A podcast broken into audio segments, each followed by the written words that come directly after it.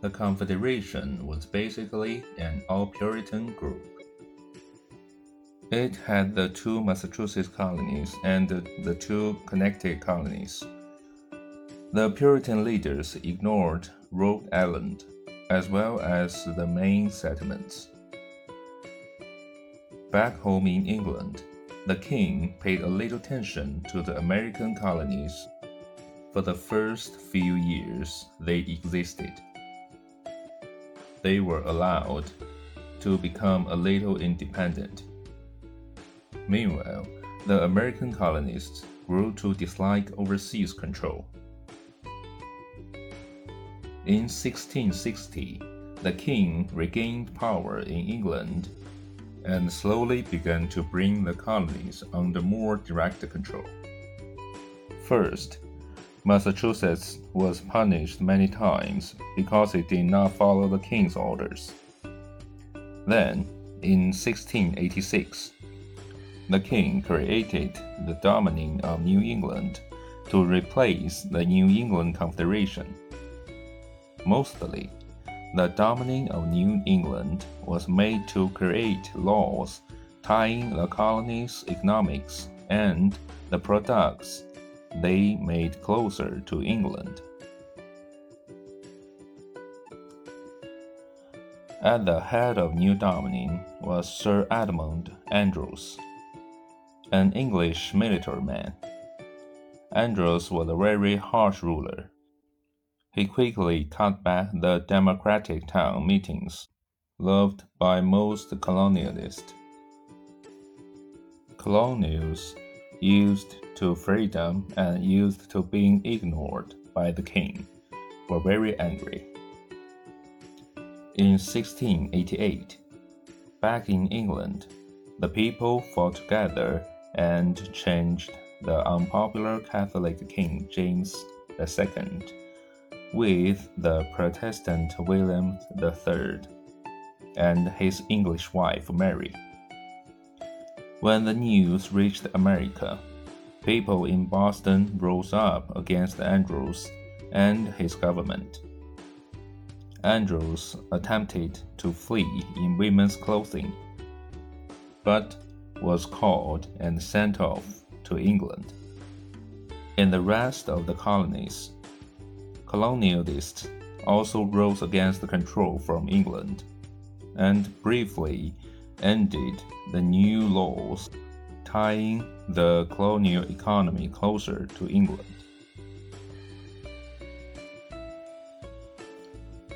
The story of New England was greatly affected by the weather and land of the area.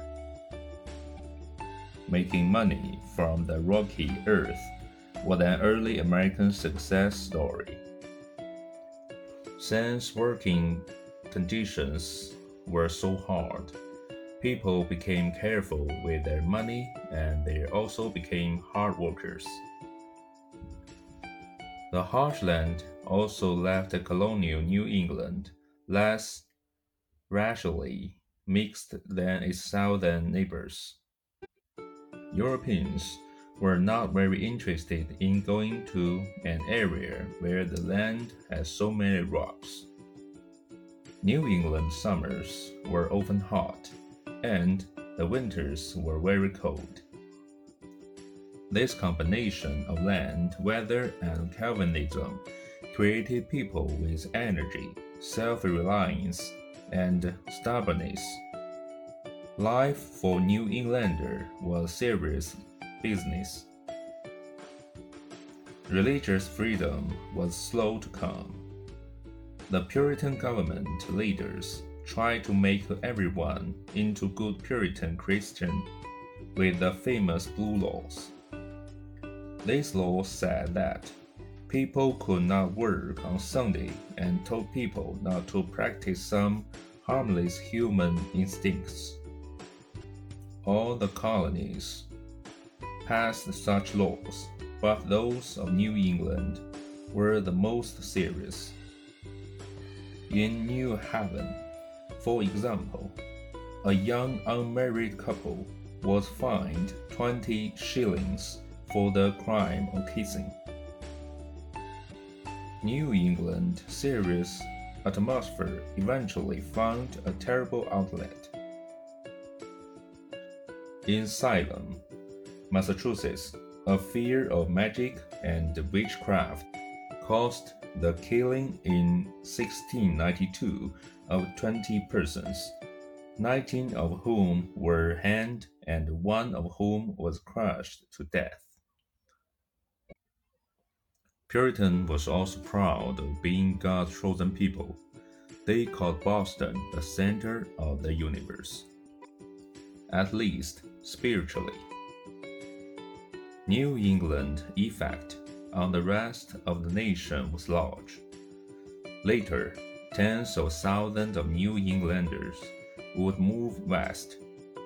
As they did so, New England ideas added to the minds of the other American people. The land and weather of New England caused the development of many different kinds of farming and industry very different from those of the South, which farmed tobacco and used slaves.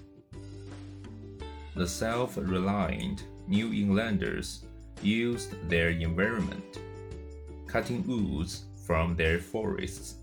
They became good at building ships, trade, and especially fishing.